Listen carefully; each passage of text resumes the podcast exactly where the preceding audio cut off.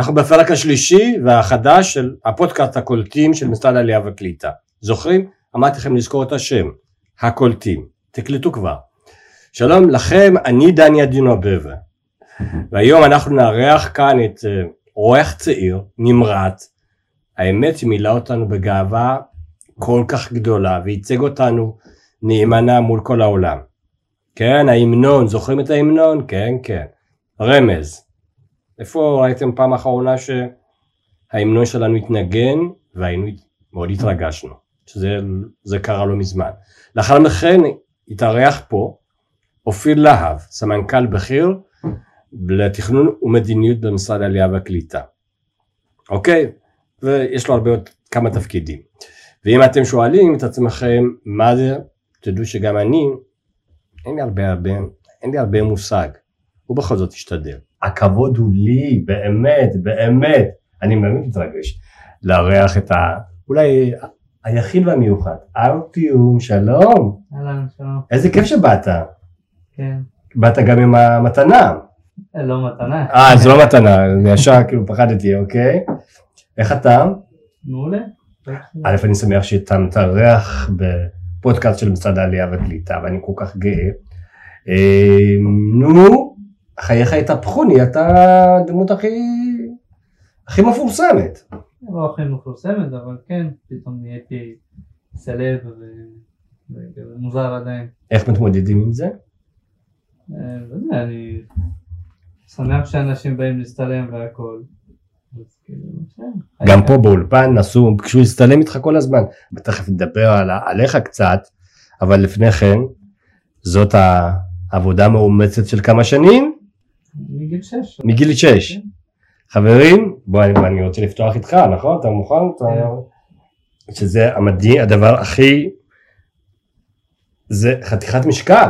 כן, זה ממש כבד. זה כבד, זה כן. זהב. אה, זה, לא זוכר, 7 גרם זהב וכל השאר זה כסף. בכל זאת, זה גם כסף. כן. וואו. זה באמת מרגש. וואלה. אני, אני שמח בשבילך, וואלה. תגיד, מה, מה, מה המשפחה אמרה שחזרת? שגאים בי וכיף שיש להם בן כזה. כן. בוא נתחיל מההתחלה. איפה נולדת? באוקראינה. באוקראינה. כן. איפה? בקייב. לא, בעיר שקוראים לה דניפרופטרובסק.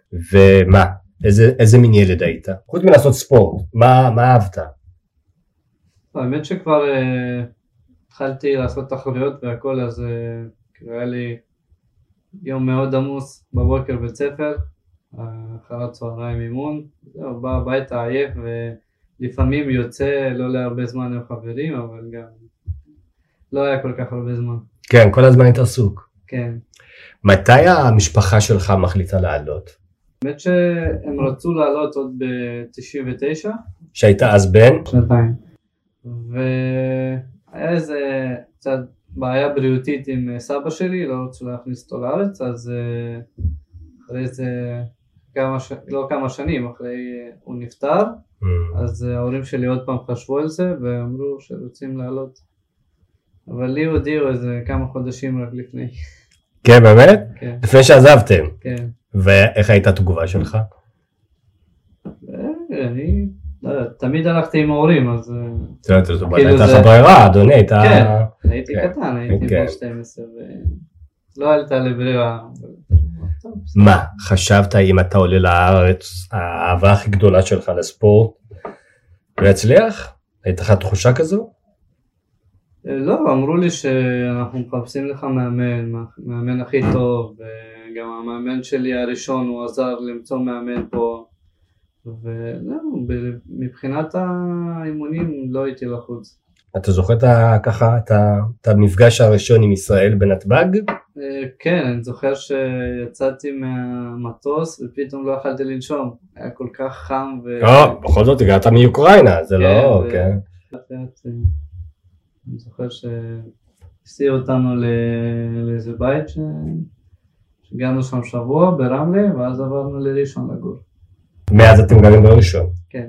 מה הקשר שלך לנתניה? בווינגייט, נכון בעצם? אוקיי. אז אה, בגלל שבנו לנו, שיפצו לנו אולם בווינגייט, אז הנבחרת מתאמנת שם, אז אה, עברתי לנתניה לגור ולהתאמן בווינגייט. הספורט הוא עזר לך להיקלט יותר טוב בחברה הישראלית? Uh, כן, הוא, אפשר להגיד, כשהייתי קטן, אז בקבוצה שלי היו הרבה יותר אלה שמדברים עברית. אז כן, הייתי צריך לתקשר איתם איכשהו, אז לאט לאט באמת אה, למדתי. כי לא הייתי באולפן, לא הייתי בשום דבר. לא הלכת לאולפן? לא, ההורים שלי היו ב... באוקראינה, כאילו אולפן שזה לפני העלייה, אני הייתי אולי איזה פעם אחד. הספיק לך, אתה אומר חבר'ה, זה מספיק. לא, פשוט היו לי אימונים וזה היה כן. בצהריים, אז כן, אז הלכתי לאימונים. ובארץ גם לא הלכתי, הייתי רק בבית ספר, אבל זה כאילו אולפן שקשור לשיעורים, נגיד mm. אולפן להיסטוריה, אז היינו כאילו לומדים היסטוריה, אבל כאילו מורה רוסית שהיא הייתה עוזרת. אז כאילו בעצם את העברית שלך למטה תוך כדי קפיצה, תוך כדי שאתה קופץ. כן, בדיוק. כן, וואלה. אמ, וואלה, אז תגיד, אז איך ההורים שלך באמת הצליחו להסתדר, למצוא עבודה? בהתחלה זה היה מאוד קשה, אני זוכר הם היו עובדים בכמה עבודות, כי היינו צריכים ללכת לבית ספר ולאימונים והכל, וכאילו היה לא קל, אני זוכר שמאוד קשה היה להם, וגם בלי שפה אז צריך למצוא עבודה, צריך אה, איכשהו להסתדר, להבין מה אתה צריך לעשות בכלל, כן, ישראלי אתגר. כן. מה הקשר האישי שלך למשרד העלייה והקליטה? איך התחלת את הקשר המיוחד הזה? המאמן שלי גם היה מקבל אה, כאילו מלגה ממשרד הקליטה, היה להורים שלי מאוד קשה כאילו עם העבודות והכל וכאילו ניסו לעזור לי וממשרד הקליטה מתחילים לקבל מגיל 18. Mm, הספורטאים. כן, ואני הייתי בן uh, כמעט 17 ואני זוכר כאילו סרגי נפגש עם uh, נציגה של זה, וביקש אם אפשר, והתחיל לשלם להם בגיל 17 ולא 18, אבל כאילו 2,000 שקל במקום 5. כן, אבל כאילו מאוד עזר בתקופה ההיא. ואז בעצם כשהגעת לגיל 18 המשכת לקבל כן, סיוע. כן, קיבלתי עד, עד האולימפיאדה הזאת. כאילו, המלגה הסתיימה. המלגה הסתיימה. חברים ממשרד הקליטה, נא לחדש את, ה, את המלגה לארטיום כי יש לו כוונה לא עוד, אה, נכון? כן. אני שוב, כל מי שקשור לסיפור הזה, ארטי הוא מבקש להמשיך את תהליך המלגה. כן. זה קריאה מרגשת. עד האולימפיאדה הבאה. עד האולימפיאדה הבאה. האם תתחרה, האם תאמן לזה? אה, כן, אני התחלתי כבר אימונים, חזרתי לאימונים, וכן, השאיפות להגיע לפריז. לסיכום, תגיד, איך אתה רואה, דווקא אתה שמסתובב בעולם, בגלל שאתה ספורטאי, איך אתה רואה את הקהילה הרוסית? שמתאקלמת בארץ. עכשיו לעולים חדשים, לכל עולה חדש יש קשיים. גם עם הכסף וגם עם השפה, עם כל דבר. זה לא קל ועברנו את זה ועדיין כאילו ההורים שלי לא, אפשר להגיד לא עשירים או משהו כזה, כאילו עובדים, עובדים כמו אנשים רגילים, מנסים כאילו, אתה יודע, להחזיק את המשפחה. והיו מצבים שהם היו עובדים כל אחד בשתיים שלוש עבודות ביום. כן, כדי כדי... כדי יש שני ילדים, צריך על בית ספר לשלם אחד לשני, על אימונים אצלי, אח שלי גם מתעסק במשהו, אז כל דבר צריך לשלם. אני בן 12, הוא בן 14, אז גם לא, לא עובדים, לא כלום. כן. אחיך הוא גם ספורטאי? הוא עוסק לא, בתחום? לא, הוא לא ספורטאי. לא ספורטאי. לפחות אחד אתה אומר לא ספורטאי. כן, הוא התחיל איתי, כאילו הלכנו ביחד, אבל הוא פרש אחרי שבועיים. הוא הבין את העסק, כן, קשה. אני לא מצליח לא, לא, אנחנו לא רוצים שתפרוש, אנחנו רוצים שתמשיך בכל הכוח. א', אנחנו שמחים מאוד, אנחנו מקווים מאוד שתמשיך להביא לנו כבוד גם בפריז בעוד שלוש שנים, נכון? שלוש שנים במדויק. יש לך איזה מסר מיוחד לצעירים עולים שמגיעים לארץ וקשה להם לפעמים. פשוט שיהיו, כאילו, יתנהגו כמו שהם, יעשו את הדברים שהם אוהבים, וימשיכו בדרכם.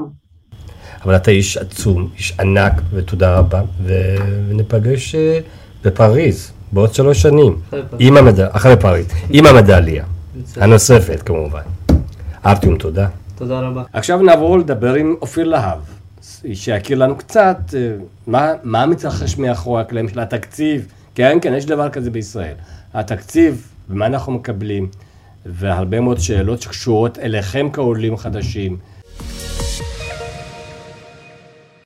שלום אופיר להב. שלום דני.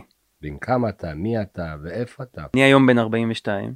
אני כבר 12 שנים במשרד. התחלת בגיל 6.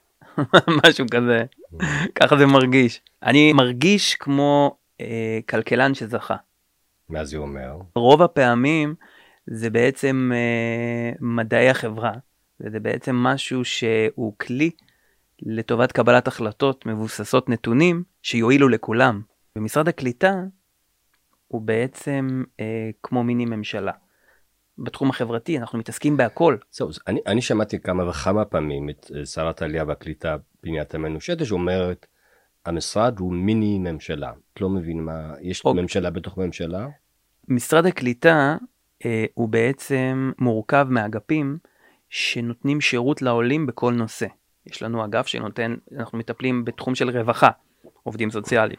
יש לנו תחום של דיור, מממנים דיור ציבורי לעולים, מממנים שכירות לעולים, יש לנו אה, תחום של חינוך, אנחנו מפעילים תוכניות של תגבור לימודי אחרי צהריים, אה, עושים אה, חינוך למבוגרים, אולפנים, יש תחום של אה, אה, פנים, רשויות, אנחנו נותנים מענקים לרשויות בשביל לקדם תוכניות לעולים בתוך הרשויות שקולטות עלייה, ועוד ועוד, הכוונה היא שזה כמו אה, מניפה שעוטפת את העולים מכל, אמורה לעטוף את העולים מכל כיוון, ובעצם זה הייחודיות שלו, זה הסיבה שזה מיני ממשלה. מה האתגר הכי חשוב בשנת 2021-2022 של המשרד? תראה, זה מחולק לכמה דברים. קודם כל יש לנו את התקציב השוטף של המשרד, כלל הפעילויות שנשחקו בשנים האחרונות, כלומר מספר העולים שאנחנו מטפלים בהם גם ברמה שנתית, ולמרות שהיה קצת ירידה בתקופת הקורונה של עולים, ברגע שיפתחו את השמיים באופן אה, גורף ורחב, אז זה, זה יגדל משמעותית. אנחנו מטפלים בעולים עד עשר שנים בארץ, אה, באוכלוסיות מסוימות גם, גם יותר, והמספר שאנחנו מטפלים בהם בעצם גדל, ומצד שני התקציב השוטף קצת נשחק. בעצם התנועה הזאתי זה משהו שאנחנו מנסים להתמודד עם האתגר הזה, ו... לשנות את המגמה. הדבר השני זה ההתמודדות עם האתגרים של תוכניות מיוחדות אה, שקורות מה, עכשיו. מה זה תוכניות מיוחדות? אה, יש שתי תוכניות גדולות שקורות עכשיו, אחת זה הנושא של העלאת הממתינים מאתיופיה, שזה אתגר עצום. אני לא זוכר שנים שהיה כזה, כזה מספר גדול בתקופה כל כך קצרה. אה, והאתגר השני, תוכנית רב שנתית לעלייה וקליטה. חמש שנים קדימה, איך אנחנו רואים את העלייה והקליטה. השאלה אם החברה הישראלית מוכנה לכמות כזו של עולים? שאלה מצוינת. אה, אומרים תמיד שהחברה הישראלית אוהבת את העלייה, ואת העלייה וקצת פחות את העולים. אה, עלייה זה לא באמת הגירה בלבד. יש פה אתוס משותף של משהו... שמה, אנשים מגיעים באמת ממנים ציוניים? אני לא בטוח שזה אך ורק, כן. זה ברור שזה לא אך ורק, ויש עכשיו גם עלייה ממדינות רווחה. ובתור אה, מישהו שאחראי גם על התקציבים אבל גם על תכנון מדיניות, אני אומר רואים את זה, העלייה ממדינות רווחה, כמות התיקים שנפתחת במדינות רווחה, הדברים גדלים, אנשים רוצים להגיע. אבל מה שחשוב הוא שבעצם האתוס הזה לא, אני לא חושב לפחות, שהוא הלך לאף מקום. כי עדיין כשאתה מגיע לאיזשהו מקום ואנשים אומרים את המילה עולים, עדיין אנשים מתרג... כן. מתרגשים. לריסה מבאר שבע שואלת אותנו שאלה בעיניי לגיטימית לחלוטין, אומרת היא עלתה לפני... שלום ש... לריסה. נכון, לפני אה, שנתיים וחצי. היא אומרת שאלה, יופי של תקציב, נשמע טוב, מה אני מקבלת? קודם כל צריכה ללכת ליועץ בלשכה, היועצים שלנו מאוד מקצועיים, הם יושבים עם העולים ומסבירים להם את כל מה שצריך אה, להסתכל עליהם בתור אה, אה, עולה חדש. לדוגמה לא ישר לקפוץ לעבודה אלא ללמוד להקדיש קצת זמן ללימוד עברית כי זה מנבא מאוד חשוב להצלחה בקליטה ואנחנו נותנים מענה בתקציב הזה גם לאולפן פרטי שיכולה ללכת ולעשות איזשהו אה, בערב בקבוצה קטנה במפגשים לא קבועים אה, לא כמו האולפן הרגיל שעושים מהבוקר עד, מהבוקר עד אחרי צהריים חמישה ימים בשבוע וזה לא מאפשר לעשות דברים אחרים את יכולה לעשות יש לה גמישות. אה, בתקציב הזה פתחנו את זה. ללריסה בדיוק. כן. פעם אולפן היה רק בשנה וחצי הראשונות מאז שאתה עולה. עכשיו כל עולה יכול ליהנות בזה בעשר שנים לעלייתו. אז זה דבר מאוד חשוב שהיא שנתיים וחצי ויכול להיות שהיא לא יצאה לה ללמוד שפה עברית אז היא יכולה לשפר את זה. במקביל מבחינה תעסוקתית אם היא עדיין לא קיבלה סיוע היא יכולה לבוא ולהגיד אני רוצה לעשות איזשהו קורס הסבה תעסוקתית אנחנו נממן אותו. היא יכולה אם היא רוצה לפתוח עסק קטן אה, שהמון אנשים אה, עולים שבעצם פותחים עסק ולא בשביל עכשיו להיות אה, בעלי מפעל אלא עסק קטן שנותן שירות בעצם קונה לעצמו מקום עבודה ואנחנו נותנים גם הלוואה אבל לא רק הלוואה בתנאים טובים אנחנו גם בעיקר אה, מייצרים ליווי מקצועי. ייעוץ, כן. ייעוץ של אנשי מקצוע אה, בחברות שנבחרות בשביל הדבר הזה לתת ייעוץ לעולים אה, אה, לפתוח עסק לפי התחום ולפי גם בפיזור גיאוגרפי מלא. בסך הכל זה נשמע כיף להיות עולה. על פי התוכנית. אה, אני חושב שזה אתגר תמיד אני קורא לזה הגירה עם מטרה. אתה בעצם עושה הגירה אבל זה לא באמת הגירה כי אתה הולך למקום שאתה באמת מקווה שיהיה לך בו טוב. יש אנשים של, שזה לא מצליח בטוח ברור, כן. אבל אה, הרצון שזה יצליח למי שבא לפה הוא הרבה יותר משמעותי מכל מהגר אה, אחר לדעתי. מה אנשים לא יודעים על המשרד העלייה? לא מכירים מספיק בייחודיות ובערך שהמשרד מייצר למדינה. עכשיו תתרגם את דבריך לעברית. הדברים שהמשרד נותן או מאפשר הם דברים שמדינות בעולם חולמות שיהיו להם. בתקציב כל כך קטן, באחוז ביחס לתקציב המדינה, ומשהו יחסית זניח מבחינת הקצאת משאבים של המדינה, ההצלחה שאנחנו מצליחים לייצר פה, המשרד, היא פנומנלית. כי בסופו של דבר אתה לוקח אה, כוח אדם שבא אליך, אוקיי? הוא יורד מהמטוס ואתה חייב לקבל אותו. אצלנו הבן אדם יורד מהמטוס דני, מבחינתי זה לא משנה מה, לא שואלים אותי ואני, וזה, וזה בסדר. בן אדם יורד מהמטוס ואני צריך לדעת מי הוא, מה הוא, לקבל אותו, לדעת לטפל בו, להתאים אותו ל, ל, לצורכי המשק, למצוא לו את המקום, איפה שהוא רוצה לה- להיות, מה שהוא רוצה לעשות. אני לא יכול לכוון בצורה נקודתית מאוד מאוד מאוד. אני יכול להציע, אני יכול לתת, אבל אני לא יכול לעשות את זה ואני חייב לקבל אותו איך שהוא יורד מהמטוס, ובכל זאת אנחנו מצליחים לעשות דברים. אנשים לא מבינים, אני חושב, את כמה המשרד עושה דברים כאלה שתורמים למדינה. בחוק ההסדרים הנוכחי יש סעיף שאומר שיוקם צוות בין משרדי עם משרד העלייה והקליטה שמטפל בנושא של מהנדסים לחברות תשתיות ממשלתיות. בעברית פשוטה, הגל של שנות התשעים של העלייה מברית המועצות לשעבר סיפק כוח אדם איכותי במסות של מהנדסי מים למקורות, מהנדסי חשמל ל- לרכבות ולחברת חשמל. עכשיו הגל הזה יוצא לפנסיה. אין בהכשרות מספיק אנשים צריך לה- להביא עולים. שנכנסים לזה. אוקיי. בקיצור, יבוא עובדים קוראים לזה, כן. לא, לא? אני קורא לזה, אני הציני פה. אני, אני קורא לזה אמ, להתאים את הבן אדם לתחום שלו. לתחום שלו. Mm. כי מבחינתי כישלון, אם אתה שואל אותי מה זה כישלון, פרופסור לאלקטרוניקה, אמ, מנקה רחובות. בדיוק. ואת ההתאמה הזאת יש פה עניין תרבותי, יש פה עניין של תרבות עבודה, תרבות ארגונית, יש פה עניין של שפה, יש פה עניין של לקבל את השונה, יש פה את כל הדברים של משרד הקליטה עסק בהם, יש בתוך הסיפור הזה. אתה אוהב את העבודה שאתה אתה עוסק בה? זאת אומרת, זה מאוד. גורם לך נהנה. אני אמרתי לך, אני סיבה אחת. כלכלן שזכה. כלכלן החברתי שזכה. מאוד קל ליפול לעניין של תמיד ניתוחי עלות תועלת, שיקולי עלות תועלת, אה, מה עושה כלכלי וזה. מישהו אמר פעם שלפי זה לא הייתה קמה מדינה, אם היו עושים שיקולי עלות תועלת על אה, מה הסיכוי ש- שהמדינה תצליח. אה, אם היית צריך להשקיע בזה, לשים כסף על זה בתור משקיע, האם היית עושה את זה בשנת 48? כנראה שלא. אבל זה קרה. זה קרה עם חזון, זה קרה עם אה, משהו שהניע אתוס משותף, שהניע את כולם. ו... כן. לגמרי. אני חושב שאצלי זה... אני, אני מרגיש שזכיתי. אופיר להב, תודה רבה. זהו, אמ, שמענו את ה, באמת הדברים הטובים של המשרד, בין היתר שמענו את הספורטאי על, כן כן, הוא ספורטאי על, ארטיום, יש לו שם משפחה מוזר, ארוך, לא יכלתי להגיד אותו, אז זה ארטיום, שמענו גם את אופיר להב, חברנו הטוב, סמנכ"ל במשרד, שקיבלנו הסברים משמעותיים מה אנחנו נותנים כמשרד לעולה חדש ולתושב החוזר. אנחנו באמת חושבים ש... אה, עושים הרבה כמשרד ומנסים לתת הרבה לעולים. אה, יהיו לנו עוד פרויקטים נוספים. אה, מה ששמעתם, קצה, באמת, המעט שבמעט שאפשר לספר על העשייה של המשרד. מה אני מציע לכם? כן, כן, אני מציע לכם שתעקבו אחרינו בעמוד הפייסבוק של משרד העלייה והקליטה. כן, יש לנו עמוד פייסבוק פורה ונכון, וגם יש לנו אינסטגרם וטוויטר. כן, כן, יש לנו גם, אנחנו די משוכללים. אנחנו גם זמינים באתר האינטרנט של המשרד. כל מה שתרצו, כל מה שעולה זקוק, נמצא באתר של משרד העלייה והקליטה. לכו לשם.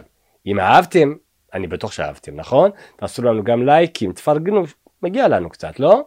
וגם אם לא, אז לא נכעס עליכם.